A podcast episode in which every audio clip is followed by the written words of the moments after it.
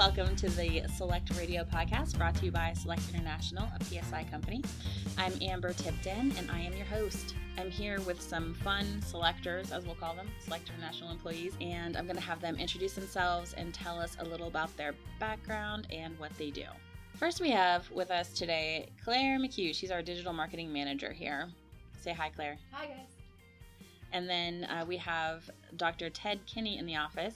Ted, can you tell us your title and uh, what you do here at Select? Sure. Uh, I'm the VP of Research and Development, and I lead a team of amazing psychologists who do amazing research and teach me things every day. And I look forward to our discussion today. I'm looking forward to it too. Also, in the studio, as we call it, it's really a library, but in the library we have with us Dr. Alli Besl.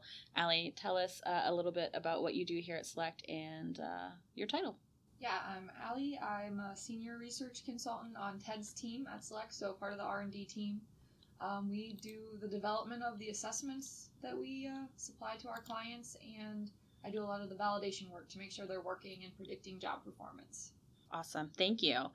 So, today our topic has something to do with one of our snacks. We have two snacks today. We're going to talk about turnover. So, we're eating cherry turnovers. and also because Ted is a meat person, Ted's the king of jerky, the king of meat. We That I am. That I I bought some um what a bacon jerky, which I've never had. So, have you had bacon jerky before, Ted? Of course, I've had. Of bacon course. jerky. I'm the king of jerky, apparently. As of today, and going forward, I am the king, the of, king jerky. of jerky. I have never had it, so I'm pretty excited. All right, let's just bust it open. Let's do it. I like the turnover snack. That's a Yeah, I pretty witty. I had um delusions of grandeur and I thought I was going to actually make turnovers. And then I was at the store yesterday and I saw them already in the bakery department. And I was like, yeah, I'm going to happy hour instead of baking turnovers. So that's what happened. All right, Alli. Do you have any interest in eating bacon jerky at all? It that- doesn't sound terrible, but uh, it looks like It just looks like regular bacon. Yeah. I have a lot of interest in eating turkey or bacon jerky. I one time had caffeinated jerky. Ooh. It was terrible. It was not good at all. Like Was it just like coffee And it was- infused beef? it was not only coffee or caffeinated jerky, it was caffeinated turkey jerky. And it was called turkey jerky. Oh, I have had that. I didn't know it was caffeinated. I yeah, yeah, it's got like I don't know, caffeine dust or something. on it. don't really know what that is. But. Oh. All right. We're ripping paper towels, guys. That's what those weird noises are.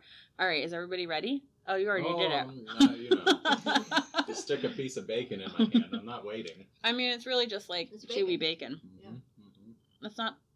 I mean, it's good. It's No, I With a lot of artificial preservatives. for sure, and definitely it's smoky, They super just smoky. put bacon in that bag. I'm Mhm. pretty sure. Yeah. I bet if you had that turnover, is it apple?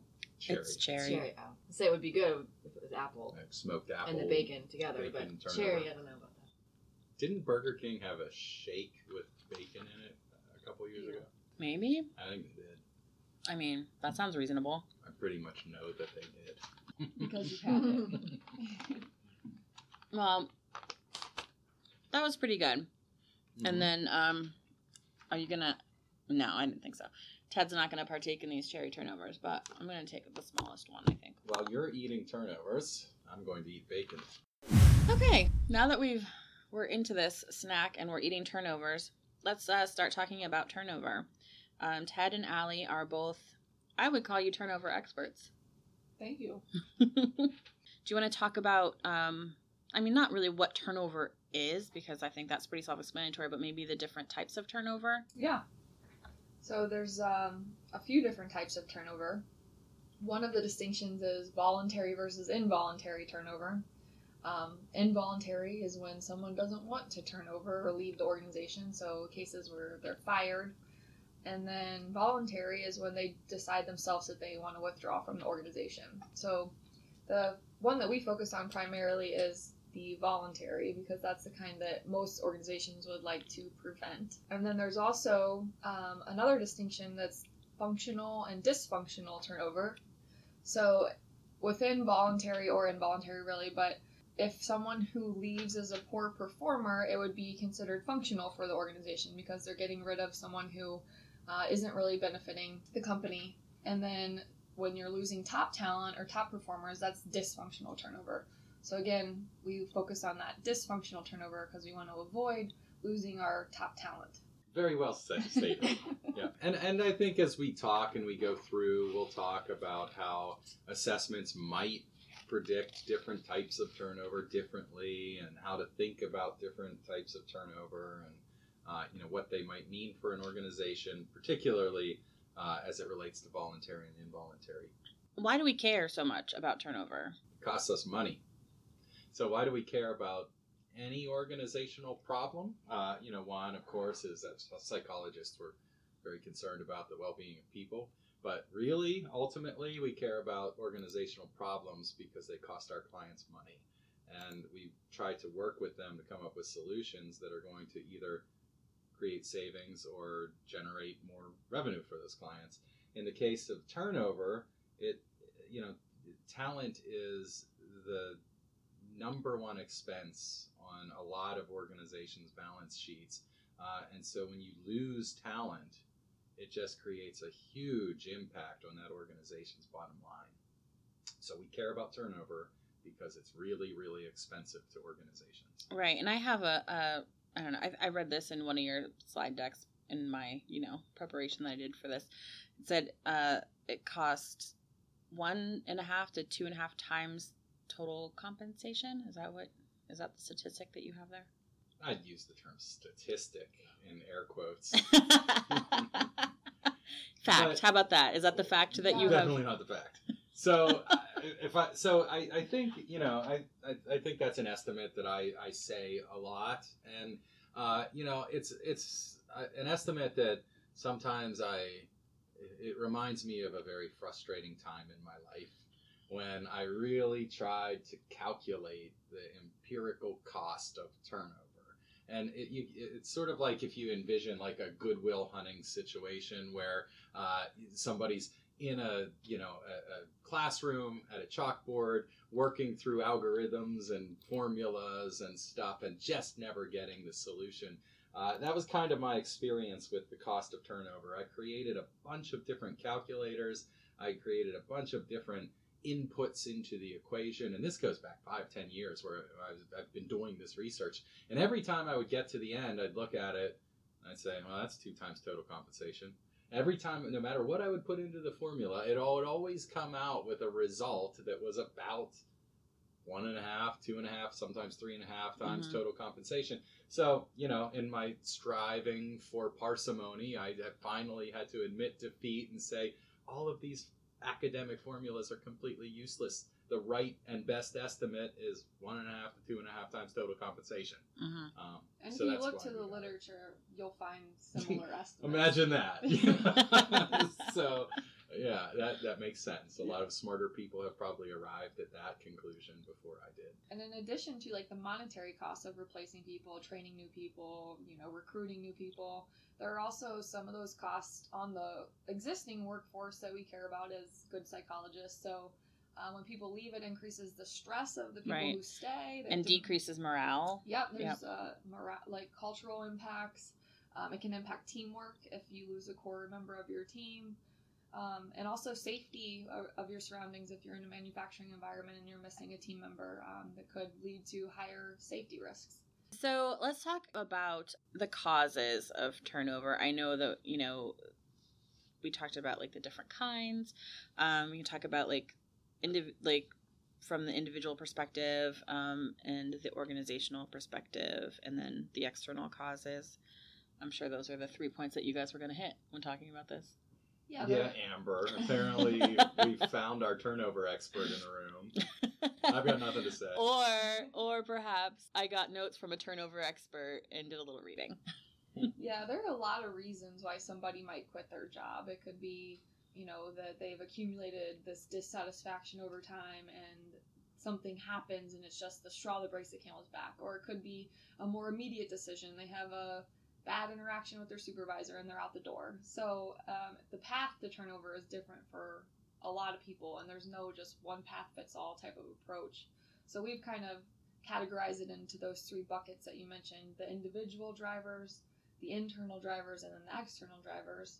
Um, and the impact that each of those have will vary depending on other factors or situations um, that are occurring within the organization.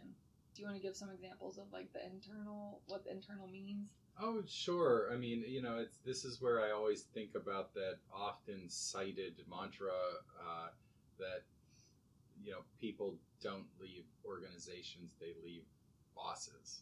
Um, you know, uh, that's where, where, where we see the impact of maybe a dysfunctional manager or something within the organization that leads to the dissatisfaction and the reduction in commitment that causes somebody to seek alternative employment. So that would those are the internal factors. But you know there, there are a lot of them, and I'm sure we'll we'll go in into them.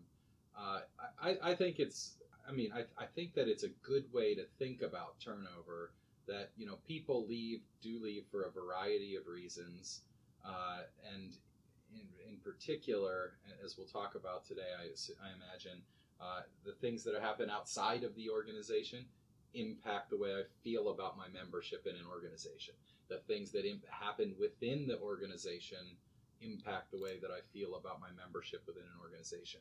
And then there are factors that are just related to who I am as a person and whether or not I want to be in any organization, the organization I'm currently in, etc. So, you know, the factors that make me who I am, the factors of the organization that I'm a member of, and then other things outside of the organization all sort of combine together and lead me to a decision about whether or not I want to stay or leave the organization. And we're talking about like the factors outside of the organization. We're talking about things like um, the unemployment rate, competition, job mm-hmm. you know the job market like in the locality in the surrounding right. area things right. like that reputation of the mm-hmm. organization yeah i mean in 2009 it was awesome to consult with organizations around turnover mm-hmm. because everything i did worked nobody was leaving organizations all of the tests ultimately led to no turnover right and clients didn't come to me and talk to me about, oh, we've got these terrible turnover problems.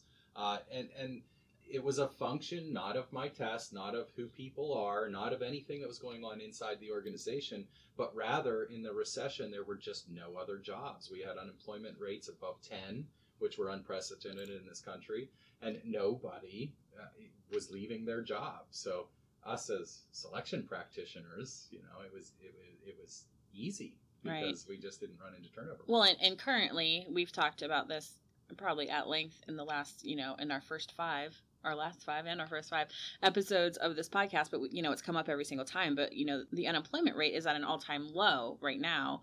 So how does that? It has the opposite then effect really on turnover, right? Mm-hmm. It does. It does. Uh, you know when we talk to let's say, for example, uh, I, I, there have been times when unemployment rate has been low in the past, other cycles. I remember uh, in the early 2000s, unemployment was uh, pretty low, not as low as it is today. But I was working for, am I allowed to say company names? I wouldn't, but. Okay. I was working for an insurance provider uh, that had call centers and, and designing selection systems and, and that sort of thing and at one of their call centers, there was a, a, credit card company call center a couple miles down the road. And that this credit card company uh, wanted to recruit the talent from this organization, this insurance organization, because they had a lot of great training around how to be a good contact center agent. So they bought a giant billboard and put it outside of the insurance provider's office, you know, right across the street, that simply said the name of their company and the fact that their wages were an, a dollar higher. Uh, and, you know, it was a heavily competitive environment, heavy war for talent. I was just going to say, talk about the war for talent. Right, right, yeah. right. But I mean, that was a situation where the unemployment rate was was low, and so organizations were really struggling to get great people, and they were resorting to crazy tactics, mm-hmm. uh, and it worked. You know, it it worked. The turnover was the highest in that contact center relative to any other co- you know contact center in that company. Um, so that would be an example of how the unemployment rate can really impact those external drivers and cause people to leave organizations. Yeah, and I think that just alludes to how important those internal drivers are. So, uh, employer of choice status would play a big role in those types of situations and does in the current economic climate as well. So, things like culture become a lot more important. Obviously, the pay and benefits that are offered. But if you want to keep that top talent within your company, you want to be a good organization to work for. You want to be an employer of choice, or else that top talent will have a lot of options available to them, and they may leave if you're not fitting that their needs or hitting that employer of choice status.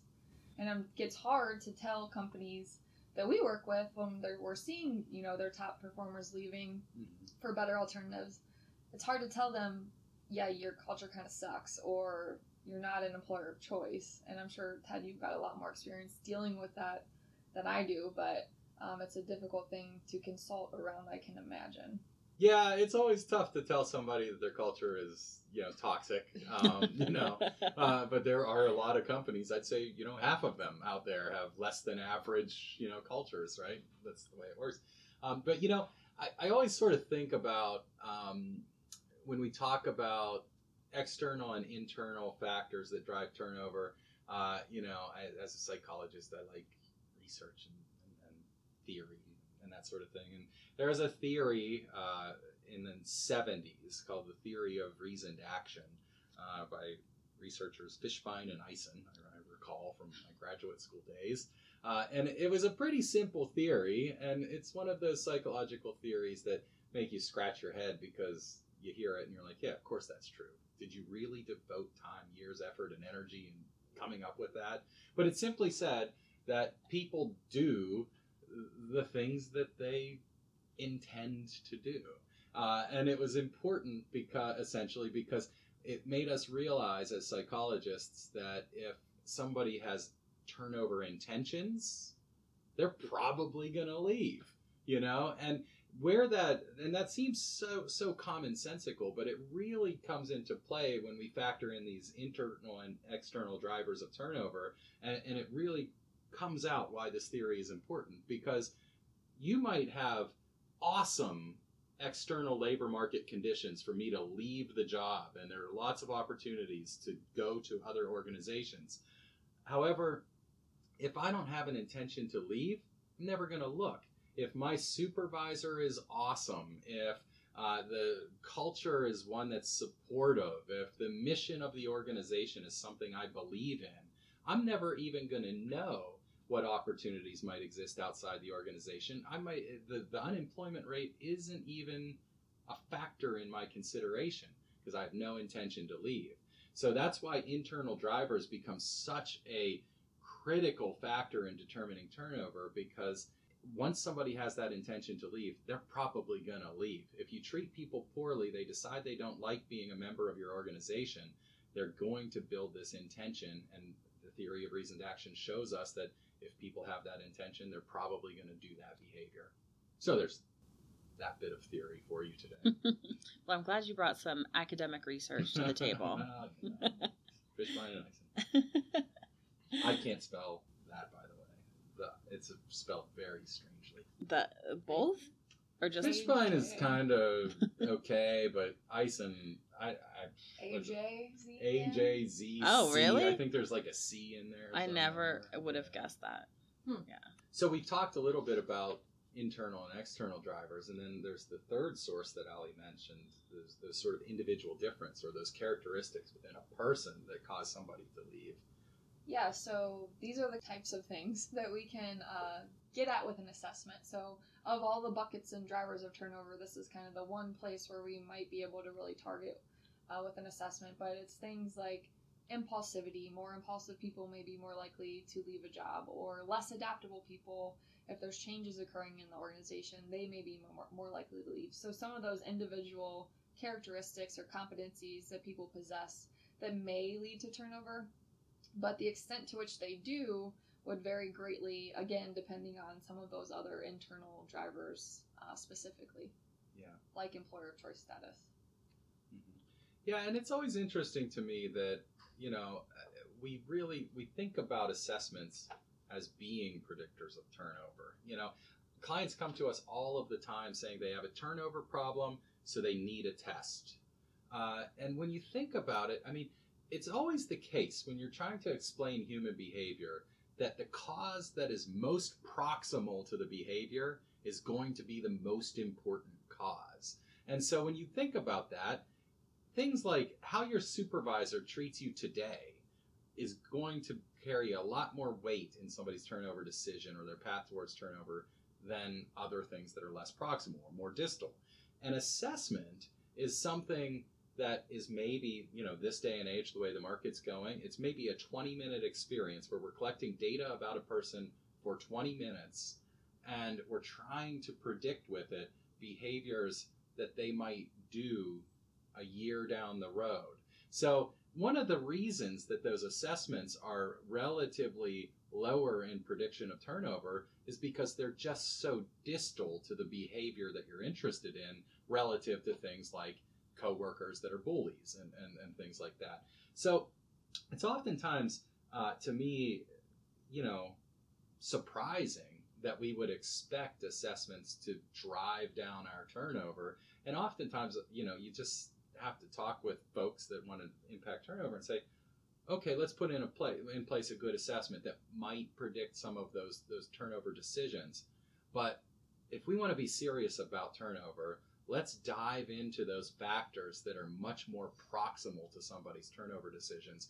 Focus there and and also put in a good assessment and attack it from all fronts. But if you really want to move the needle on turnover, it's always going to be by approaching those problems that are most proximal to the behavior you're interested in. Yeah, just focusing on an assessment or implementing assessment is only hitting like one little slice of the turnover pie, as we sometimes call it. So the more places that you can target, the more you'll see an impact. And then I think it's also important to point out how the relationship between an assessment and turnover may be different in different situations or in different mm-hmm. settings. Mm-hmm. So for example, the, what we would expect is that high scores on assessment, those people who score high, would be less likely to leave the organization, or that's the ultimate goal that we would like to have. And if you think about a company like Google um, or Amazon that you know has all these cool perks, has a great culture, has good pay and benefits, that might be the case when you're hiring people who score really highly on the assessment. They may stick around because they're at a great organization. But if you're working for an organization that has abusive supervisors, that doesn't pay you well, that you work all kinds of crazy hours, then those people who are scoring high on your test may be more likely to leave than those people who are scoring towards the middle or the lower end of the test, just given the culture and status of the organization that they're working for. So, whether or not an assessment will be effective really depends on some of those other factors that we've already talked about. Yeah. I mean, there, there's that old joke about psychologists that anytime you ask them a question, the answer is always it depends. Mm-hmm. But this is one of those places that it really is a complex problem. And if you think about our discussion so far, that's really what we're saying. You know, does the high un or the I'm sorry, the low unemployment rate in the, current market cause turnover? Well, that depends. Is the internal factors or the internal factors uh, set up in such a way that it caused somebody to have that turnover intention and look for alternatives. So, no, the, the low unemployment rate doesn't cause turnover. It depends upon the presence of other factors. Likewise, as Alli's describing with the assessment, is an assessment going to cause turnover? Well, that depends upon whether or not you're an employer of choice or the rela- nature of the relationship between the assessment and turnover is going to depend upon whether you're positioned as the employer of choice in your local labor market. Uh, you know, it's just turnover is a complex problem. It's a hard nut to crack. As a Facebook relationship status, it's complicated. exactly. I don't know what that means. Well, but that's okay. so how how do we begin to tackle those problems and you know mm-hmm. crack mm-hmm. that nut? Yeah, yeah. Let's let's crack that nut. I mean, I mean, I think there are a couple of ways to think about it. I think one of the things that we have perhaps been remiss about is talking just in terms of assessment. Uh, so there are other components of a selection system that probably do carry a little bit better prediction power uh, in some situations than an assessment. Mhm. Um, so if we think about again this notion of internal drivers being a more proximal determinant of somebody's turnover decision, maybe it would be wise when we talk to candidates to talk to them about what the the status is on a lot of these internal drivers right. and see how that matches their expectations. This kind of goes along with we had a we had a podcast a couple weeks ago on interviewing for motivational fit. Ah, yes. Well, that was a very relevant podcast to what I'm discussing. And not only that, but sort of giving, um, I know some people use realistic job previews as Mhm. a way to kind of combat turnover, to give candidates an idea of what they're getting themselves into. And I think sometimes organizations want to paint the most positive picture possible Mhm. and only show the good things about working at their company or the good things about the job. But in order for an RJP to be effective, it needs to have that realistic um, piece of it. So you have to highlight both the pros and the cons of working at your organization or in the role so that individuals can get a feel for what they're getting themselves into. And then in some cases, they may select, self select out of that knowing that they won't be a fit. So you kind of can get rid of who may wind up being a turnover, um, a case of turnover down the road before they even enter the organization. and that's that's a really hard uh, concept to grasp, and sometimes it feels counterintuitive, and particularly in labor market conditions like we're in today. And I think that that statement needs a little bit of explanation because uh, when the selection ratio is so disproportionately against you, meaning that you have very few candidates over the number of positions that you have uh, logically, an employer feels like they need to sell the organization to you.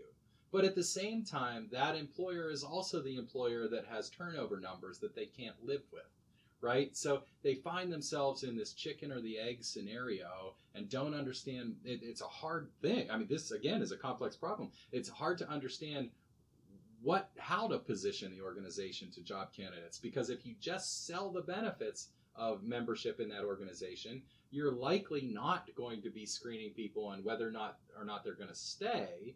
And so a lot of people are going to leave down the road, and it just becomes sort of this, you know, self-feeding mechanism uh, where the problem just gets worse and worse and worse. Turnover's going up. I got to sell harder to candidates. I got to get them to say yes to my job offers. They leave at a greater rate, and it just gets worse and worse and worse. So, I am of the opinion that it's almost always a bad business decision to just sell the benefits of an organization to a candidate without also showing them some of the potentially the stressors or the things that are not negative but real that they're going to encounter on the job. Uh, because if you don't do that, you're not doing yourself any favors when it comes to retaining that top talent that you've invested a lot of money in joining your organization. Yeah, it's like a marriage. Like Yes, you gotta you gotta show them the good and the bad before you make that commitment. That's right. That's right. Right. I, I definitely made sure to show my wife all of that bad, you know, many times. And I've been married for a long time. And Yeah. It works. Yeah, so that's some ways to kind of target the internal drivers. Um, ways that you can target the individual drivers are obviously assessment, um, collecting some bio data to see if people are a turnover risk, have they turned over multiple times in the past. Um, but then again, the way that you use that assessment, you'll want to be careful of. So you may be in a case where you can choose only the high scores, but you may be in a case where you might want to target more towards the center. So people who are scoring more towards the middle on some of those competencies, they may be more likely to stick around. Yeah, and bio data is always an interesting predictor of turnover to me. And uh, you know, bio data, I always have been fascinated by it just because of its name, because it always sounds so fancy and scientific. And biodata really is just saying, hey, what'd you do before? and then under the theory that you know a zebra doesn't change its stripes. Uh, you know what people have done in the past is probably the best predictor of what they're going to do in the future in a similar situation. And biodata methods of measurement just ask people about what they did in the past because, you know, they're probably going to do that again. And that's why on applications, collecting information about past work history is, is useful. uh, not in and of, itself, I oftentimes believe, but in terms of probing in the interview, I see that you've left these organizations, etc. If somebody has a history of doing those things, if the biodata points to this notion that they tend to leave organizations, they probably are not going to stick around in your organization in the presence of favorable external labor market conditions. Targeting those external drivers is a little bit trickier, I think, than hitting the internal and Yeah. individual drivers. Um, but some of the things that we've done with clients who have, who have had these turnover issues in the past is doing a market analysis. So getting information on your organization, but other competitors in your area, or um, even across the nation or the globe if you need to, if there aren't that many local competitors. But just to see where you stack up on different things. Where do you stack up on pay and benefits? What are people saying about you um, on places like Glassdoor? What kind of reviews are you getting?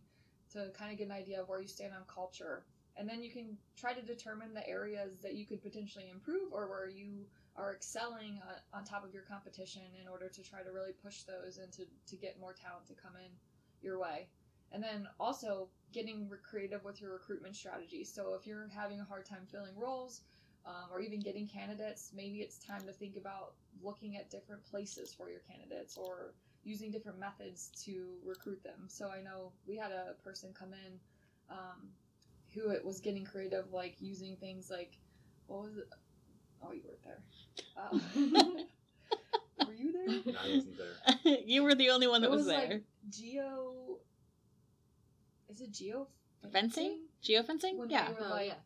yeah. So they were using stuff like geofencing, which is Oh crazy. yes, the old Do you geofencing know how, technique. can you explain it? I can can't. explain- I can Don't- explain it. Can Okay. you? Claire's gonna explain it, It's basically when you um, use so geofencing is when you can use targeted ads on uh, social media and other um, online channels to attract people in a certain area. So if you have an event coming up or something like that, where you want to you know attract people to come to the event, if it's a you know career uh, fair or something like that, you can use geofencing. So we have a, a blog on it. I can link to to learn more.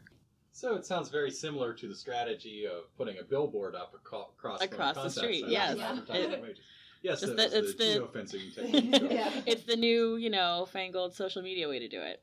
Really. Yeah, and then even things with the manufacturing skills gap, which I know we've talked a lot about on the podcast, but um, they've had some success recruiting even high schoolers instead of focusing on people in college or um, out of high school. They've had you know good outcomes by going into high schools and talking to people about the jobs that they offer and the kinds of things that they would be doing to get those kids excited. Since you know a lot of times they're pushed the college route. Yeah, yeah, and, and I, I think what you're saying there just kind of reminds me of another interesting intervention that's both related to that skills gap and is, in my view, a longitudinal and probably pretty powerful turnover intervention. We work with a large automotive uh, manufacturer in the U.S. and they're struggling to get maintenance workers. The selection ratio is very much not in their favor. Uh, and and as it is the as is the case in throughout the country in the manufacturing sector, uh, so at their facility, they built a, a, a college essentially to, to teach the skilled trades. And it's, I don't know, it's virtually free of charge, if not completely free of charge. And they have anybody from the local community, but really targeting high school students, uh, come in and learn how, learn these skilled trades. They don't have to work for this manufacturer. They can go anywhere they want. They're just acquiring the skills. But if you think about it from a turnover perspective, they're also building this strong sense of effective commitment to the organization because these people are going to say, "Holy cow, that organization just invested time, money, time and money in me to give me a skill set. They they they believed in me." And I owe it to them because they're thinking about the organ, the world the way that I do. I want to work for that organization. I feel a sense of, of uh, obligation to that organization. So when they hire somebody out of that program, it's likely going to be the case that that person is going to come in with a super high level of commitment and be very unlikely to look for alternatives at any point in time because the organization's got their back, so to speak. That's really smart. It's yeah, it's do. really smart. I'm sure it's also really expensive. Yeah, yeah. You know, it's a big risk looking for that long-term play, you know, like they'll see the return on that investment 10, 15, 20 years from now. Uh, so that, that's a hard investment for businesses to make in Yeah. something that's such a slow burn, so to speak. But yeah, I think it's not only doing good for that organization, it's doing good for our communities. Right. It's doing good for our, our country. Oh, that's pretty cool. I wish I could say their name, but I won't, per your advice. Get creative with your recruitment strategies. Um, you, you were saying, Alli, about what we can do related to these external drivers, and you were mentioning about how that's harder, and, and, and it absolutely is. And you know, I would always like to tell the audience in the podcast that the answer to this problem is to pay PSI Select a bunch of money and we'll fix that for you. But obviously, we can't impact the, the external drivers.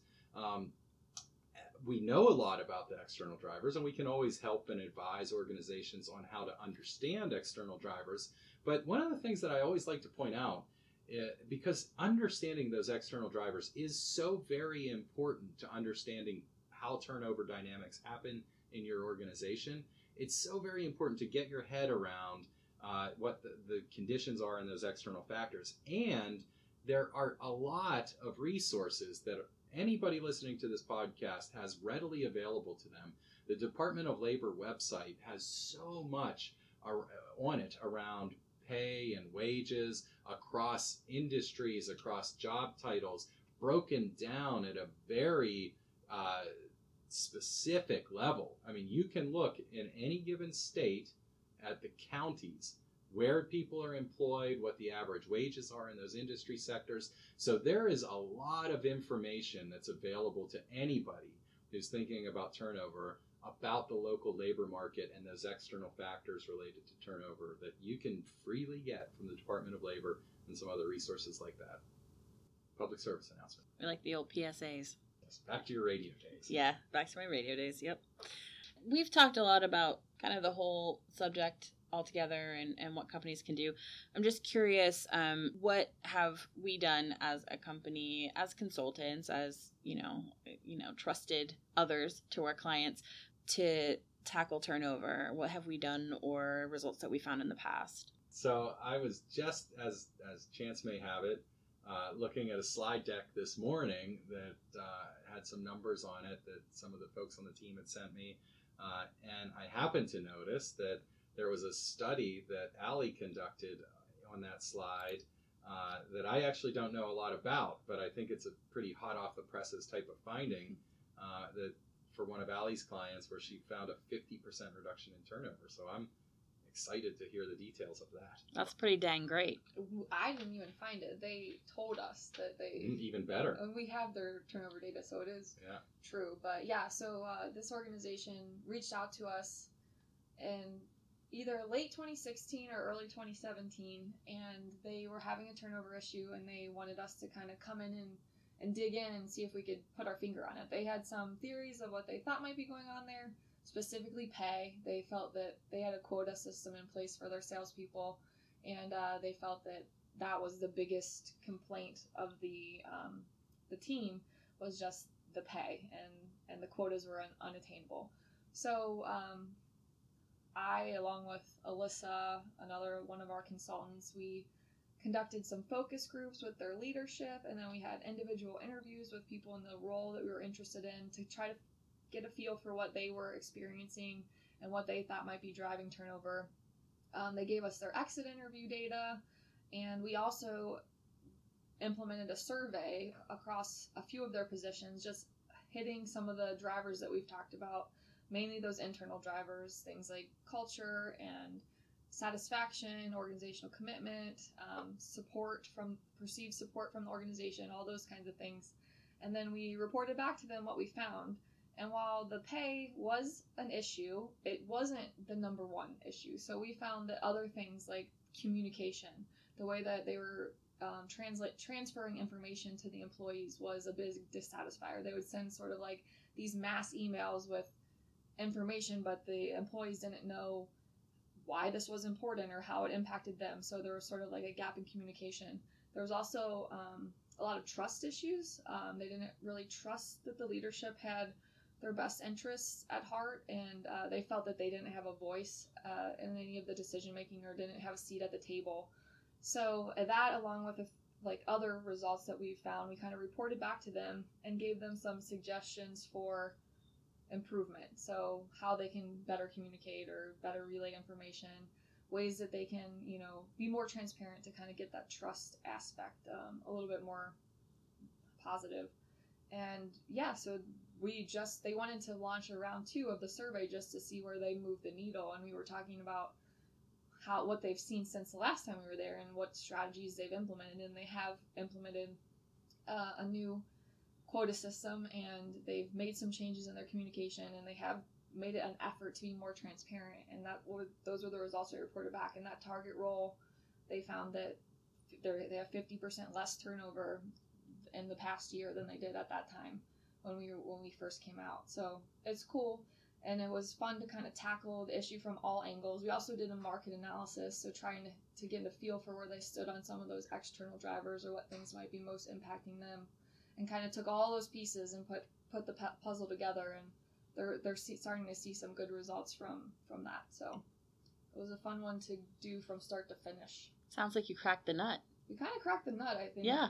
Well and and crack, crack the nut specifically on a lot of those internal drivers that are most proximal uh, so i think this is a good lesson about how uh, if you address those things that are most proximal to that turnover decision it's going to have that immediate impact and result in huge gains. Um, so yeah, that that is the way to crack the nut. yeah, sure. Well, and it also shows that it's definitely a multifaceted issue. You know, they they didn't have problems in just one area. Mm-hmm. You know, you can't just it, it's not a one item issue. It's across yeah. like the entire. Yeah. I don't know the entire enterprise. Yes. And with this particular group, it was interesting because they really got behind the product they were selling. They're in the medical device um, industry, and they all felt that, that what they were selling was a life saving product for people. So it wasn't an issue with they don't have enough things to sell or what they sell they don't they're not really into or they're not vested in they really were so it was just sort of all these other things outside of that that um, were driving them to leave i'm always most fascinated in these types of studies about some of the interesting qualitative things that you learn. So, for example, I, I, was doing a similar type of project one time for a large software engineering organization. Uh, and they had a, a, turnover problem. They were in a very competitive marketplace with a lot of technology firms in the area. And there was sort of this drain of their most talented software engineers. And it was sort of like, as Alli, I think, talked about with the snowball effect earlier on, this, this situation where once some of the key engineers, some of the people that have been tenured for a long time, some of the people that were really important pieces of the culture, once they left, it just started this cascading effect of more and more engineers leaving. And so they called me in and I, you know, did a did a project and part of the project was to interview a lot of the exist the engineers that were still there. And almost every and it, it was a long and hard project. We did like 35, 40 interviews with engineers. But almost every single one of them, at some point in that interview, mentioned the fact that there was a new CEO and that one of the things that that CEO did in his first week was remove the ping pong table from the break room. And every single person cited this as important. It became sort of this significant symbol of culture change in a direction that they didn't like.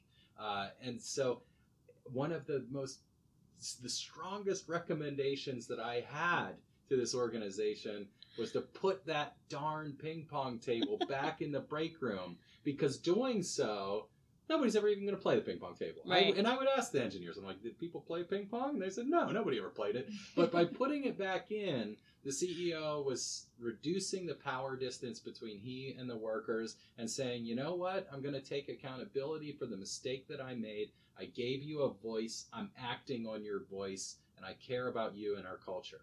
Um, and, and that was probably you know, I gave him a whole bunch of theory, kind of like that fishbone and ice and junk I was talking about earlier. But probably the most powerful recommendation that I had was put that ping pong table back in the room. And, and I'm always, you know, it's always interesting to see how people across different organizational levels are out of touch with the other levels in the organization. Another similar study that I, I was doing in a hospital situation, um, it was part of a, an organization that had about 25 different hospitals in their system. Uh, and they all had reasonable cultures, but one of the hospitals in particular had a positive culture. And when I started talking to the people in, at the lower levels in that organization, one of the things that they really appreciated was the fact that they didn't have to pay for parking at that particular facility. Whereas most of the other hospitals in the system, they had to pay parking garages, they had to park elsewhere and walk. It's expensive, it was a significant drain.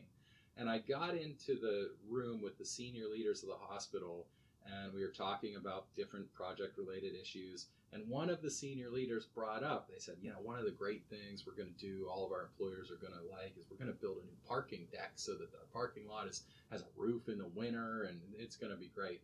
And I probed a little bit. I said, so how, how's that going to work? And he's like, oh, well, you know, they'll have to pay a monthly fee, but they're going to be rude." And I, I, I said, you can't do that. You can't do that. That's the ping pong table. That is your ping pong table. Do not take that free parking away from them. Um, I still drive past this hospital a lot. They got a parking garage. Oh. So maybe it's free though. Maybe they know. play ping pong up there. Maybe they do. Maybe they do. Is it covered? Yeah, it's a garage, right? Yeah, yeah. Yeah, I don't ping pong tables ping in pong there. would rot or anything. I think I think it's doable. They could do that. That could happen. I will say that we did have um, one person that's on our pep squad here really asking, asking over and over again if we could get a ping pong table. Really? Yeah, and I said, look, Well, nobody's. I'll tell you what. Whoever that is, I'm never playing ping pong with that dude. He's Well, probably he or she is probably the greatest ping pong player on the it's planet. it's Paul Glatzhofer. Oh, I'll play him. he I'll definitely play him. He probably stinks. Wouldn't be shocked. no. He probably stinks. But I think you made a good point, Ted, when you were talking about working, doing a turnover study in an organization that was an employer of choice, because you can see so much stronger results that way. So if you're focusing on only, you know, one of the three buckets of drivers, you implement an assessment, you might see some turnover reduction. But if you're focusing on hitting all of those buckets, you like I think in one of the mm-hmm. examples that, that you've shared, they their turnover went from like 20% to almost 1%. yeah. So when you're really hitting all of those areas, you can really ha- start to have an impact. But there isn't, like we've alluded to, a one one thing fix, fixes all Right. solution. Yeah, that was an interesting story because it was a, a great success story for for our company in that we implemented something and the turnover went way down. Uh, but it was one of those things where I always was careful to caution them in their interpretation uh, because I couldn't, I wouldn't have been able to sleep well at night if I went home after having told this organization, "Oh yes, my test caused your turnover to reduce from 20, 20 plus percent down to one and a half percent. But it was a situation where they had just built this new, it was a hospital. They built this new, beautiful facility. Uh, it literally sits on the top of a hill and you can see it from miles around. Everybody wanted to work there. At the same time as, as they were moving into this new facility, they really spent a lot of time working on culture. They saw it as an opportunity to say, we're moving into this brand new facility. We need to put in place a brand new culture, and it needs to be a culture of caring. It needs to be a culture of patient centricity, that where the patient comes first, not the nurse. Um, and and they really worked on culture. And at the same time, they also said, well, we got to make sure the people that come into our organization are going to fit that new progressive vision of how we administer care to our population, as opposed to that old sort of nurse centric approach to providing care. So they selected people that fit the culture. They did a lot of work on the culture. They had this great new facility. And so they were hitting a lot of those drivers of turnover, both distal and proximal. Lo and behold, their turnover dropped to insignificant levels uh, post implementation. In fact, I believe, if I remember that result, after they had hired 600 people, six months later, only two of them had turned over. Uh, I, I've, I've never seen that result before. That was a fantastic result. Again, not completely due to my assessment, but it played a part. It was a, it was a part of that recipe. I feel like we hit a lot of topics today. Is there anything else that um, you feel like we need to talk about, or anything you wanted to um, hit on that we haven't talked about yet? Well, as you can imagine, I could talk for another few hours if you'd like. Well, yeah but yes. there's nothing I'm burning. to say. Burning to say. No more ping pong table stories. All right. Well, that's a good story, though. Really. Thank you. I appreciate it. Sure, no problem. All right. So if we don't have anything else to talk about related to bacon jerky or cherry turnovers or turnover in the workplace, we like to finish on travel stories. Um, I know Alli shared a travel story our first episode about cockroaches Mm, in it. Yeah. Uh, on a on a um. What, Job Yes, analysis. job analysis trip that she went on. Uh, do you have anything else to talk about today, or if Ted, you have some? so. If you have a really good story, I, I mean, there's one in particular that's coming to mind, but it's totally inappropriate. So- well, maybe we shouldn't talk about the inappropriate stories. Um, so I'm just trying, because I, have lots. Of, do you- have I ever told one that you liked? I'm trying to think of a good one to come to discuss. travel stories, they're hard to think of. Uh, but one of my favorite, I guess this isn't travel as much as it is a client story, but it happened okay. in a car while traveling. And one of my favorite clients of all time, truly, I, I was, I, I really respected her. I think she was one of the smartest and, and just committed clients that I've had. Uh, she was from Colombia, and, and so she had a, a Colombian accent, which I cannot emulate, I cannot imitate. Mm-hmm. Uh, but um, she she's from Colombia, and I was just asking her, you know, as you do when you're on road trips, and and you just got to come up with things to talk about. We were just talking about you know her upbringing in Colombia, and uh, I asked her, you know, what types of food you, you eat in Colombia. I'm not very familiar with Colombian food, and she was said she said, oh well, I guess I am going to imitate the accent. She said, well, yes, we eat a lot of horn, and I'm like, what? She's like horn. I eat horn, and I, I, I By the way, that's a terrible accent. yeah, and I said, well, do you like boil it down? And she's like, no, no, no. I'm like, she's, and and I just couldn't understand it because she keeps on repeating that she eats she eats a lot of horn. and I'm like, you know, and I'm thinking like, okay, well, you know, the difference between horn and antlers, you know, antlers are bone, horns are made out of hair. Like maybe there's some preparation of a horn that, like, you know, turns it into some mushy stew. But I'm, I just couldn't wrap my mind around how she's eating horn in, in Colombia. And it literally took me, like, we got off the topic. I think she was frustrated because I kept on questioning, like, how are you eating horn? And then, like, 10 minutes later, as we're driving down the interstate, it hit me. She's saying corn.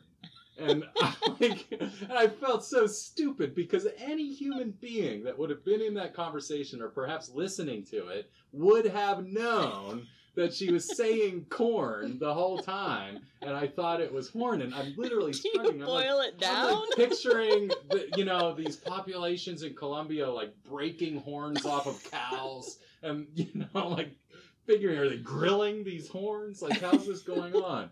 And uh, you know, I felt pretty dumb, but that's how most of my travel stories end. I I need to go back. What's the difference between an antler and a horn? Antlers are made out of bone, and horns are made out of hair. Really? Yeah, so Nails. like, yeah, yeah, like uh, like a, a rhino's Yeah. horn is like compacted hair and Really? like you said, What? like nail type Yeah. of material. Whereas an antler is an actual bone. Like a white-tailed deer's antlers are bones growing out of the top of their head. A rhinoceros's horn is like compacted hair and other tissue. What other animals have a horn Like co- sheep or Yeah, sheep have horns. Those- Goats have horns. and not antlers? They're not antlers. Yeah, antlers fall off every year. Horns never fall off. Oh, That's another distinction. learned so much today. Yes, yeah, yeah, yeah. What about unicorns? Theirs is a horn. I yeah, I would think a unicorn is is probably not antler based. That's definitely hair. Yeah, lo- similarly Twisted narwhals. up. I think we would actually. I believe a narwhal's horn is not a horn at all. Nor is don't it know an what a, antler. what's a narwhal. I think a narwhal is a it's a tooth. oh. I think, if I'm not mistaken, a narwhal's. I don't know what a narwhal is. Oh, It's the come unicorn of the sea. He's oh. in What? Narwhals are the unicorns of the Oh, okay. I didn't know that's what it was called. I just thought it was a weird thing with a horn. sea. Narwhals are pretty much. I'm not even gonna lie. I'm gonna look it up. There's Well, a that- song. Yeah, there Ten is a song. notes. There is a song. yeah. Yeah, it's it's it's not an appropriate song. Well, then Right. I would say don't sing it. Well, I won't sing it, but I was telling my wife about the Narwhal song one time, who who is a school counselor, and I played it for her, and she thought it was cute. And, and like a week later, one of her her students in the elementary school, uh, uh, you know, mentioned something about narwhals, and my wife was like, "Oh, I heard a great narwhal song," and she like pulled it up and played it, and didn't know that there was this horribly inappropriate part of this song. Whoops. Yeah, it was. I- I think she's kind of still mad at me. well, I've learned so much today. I didn't even know that a narwhal existed. Whoa. Do they? Yeah, oh yeah, they Like do. they're They're real. real? They're real. It's a real thing. Yeah, yeah. Yeah. A unicorn is not. Unicorns. Yeah, they're not real. Real. No, but- they're real. No, You they're know. not. You can I only see them. This is what our Scottish tour guide told us when I was in Scotland. You, you can only see unicorns when there's a rainbow or True. when it's mating season. Everybody knows that. Yeah. Or both. Either they have to be both. You got to call them in. Well, and it's not mating season. It's only I think it's only when they're mating, which gets into more inappropriate like stuff. Wilder mating. I think I think that's what he meant. I don't really know, but definitely when there's rainbows, if you Yeah. that's you'll see a unicorn, Naturally. of course. Well, my daughter was telling me the other day because she drew a picture of like a combo Pegasus unicorn, Mm-hmm. and she had a name for it. Like, there's a specific name for a Pegasus unicorn. So, does the horn come out of the guy's head? What? Was it a Pegasus? No, a Pegasus is a winged horse. Oh, I thought it You're was thinking, thinking- of a minotaur. I've never seen a, a, a, a minotaur unicorn, but if if I, if there was a minotaur unicorn, it would probably and the lead horn to would come out of the guy's head. It probably Yeah. would cause turnover. It would. It A Pegasus Minotaur unicorn. A man with a horse body with wings and a horn. There horn. could be girl minotaurs. There could too. be. You're right. I'm. that was Sexist. yeah. All right, guys. I think I think that's about wraps it up for today. We talked so much about turnover and all kinds of fun stuff. Thanks so much. Um, I think today was a great discussion. I I had appreciate a lot of fun. I- I'm going to eat more bacon jerky. do it. Yeah, I appreciate you guys taking time out of your day. Thank you. Thanks. All right, bye.